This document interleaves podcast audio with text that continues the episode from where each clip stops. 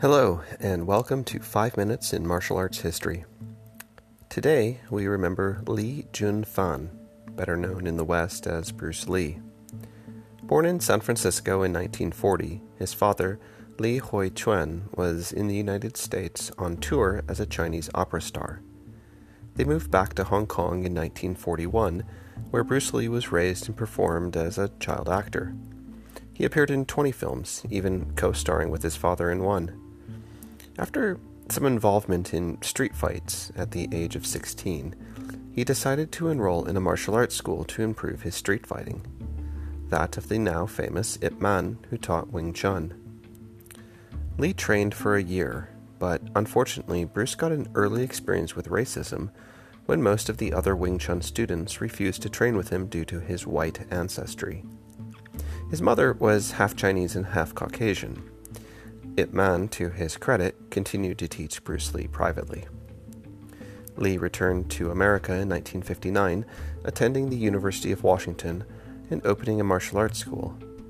Ironically, the Chinese community back in the US gave Bruce a hard time for teaching non Chinese students. After marrying Linda Emery and the birth of their first child, Brandon, they moved to Los Angeles in 1966 to pursue Lee's acting career. Unfortunately, Lee got another taste of racism while in Hollywood, where his roles were limited this time due to his Chinese ancestry. Returning to Hong Kong, he finally found success in the burgeoning kung fu film world, and in 1973, his best known film, Enter the Dragon, was released. Sadly, Bruce Lee collapsed on May 10th during a dubbing session for Enter the Dragon, and, as he was experiencing seizures and headaches, was taken to a nearby hospital, where what he had experienced was diagnosed as cerebral edema, which is caused by an accumulation of fluid in the brain. Lee was able to return to relatively normal function for a short time until he experienced the same symptoms and died of another brain edema on July 20th, before Enter the Dragon's release. Immediately after his death and in the decades since, there have been a lot of rumors, conspiracy theories, and a general lack of consensus as to what exactly caused Bruce Lee to die. There were even a few fake bombs planted around Hong Kong with messages like revenge for Bruce Lee.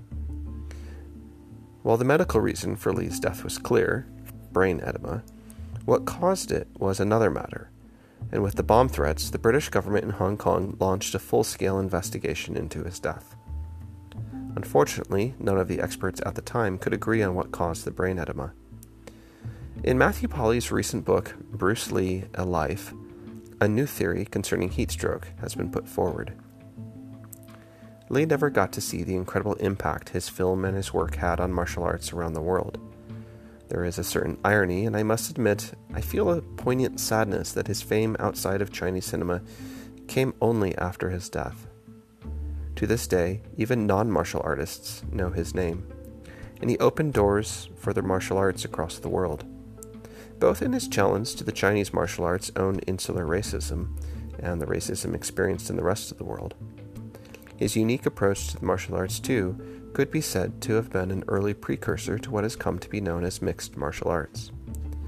From what we know, in addition to Wing, Wing Chun, Lee trained in Wu Tai Tai, mm, Wu Tai Chi Chuan, Choi Li Fut, Western boxing, fencing, and judo, among others, and I have to wonder what he could have accomplished had he lived longer. To that end, I'd like to share two of my favorite quotes from Lee. The first is I'm not in this world to live up to your expectations, and you're not in this world to live up to mine.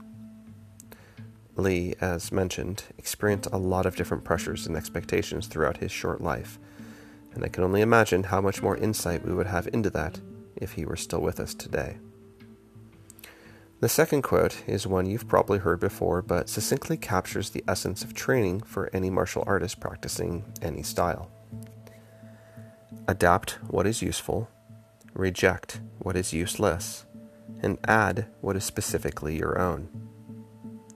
The one warning I would add to this is that our ability to discern what is useful and what is useless is the primary limiting factor on making sound and honest determinations about what is useful or useless.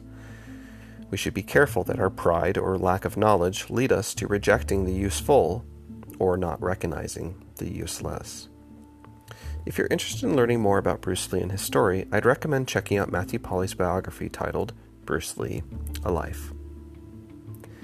This has been 5 Minutes in Martial Arts History. Thank you.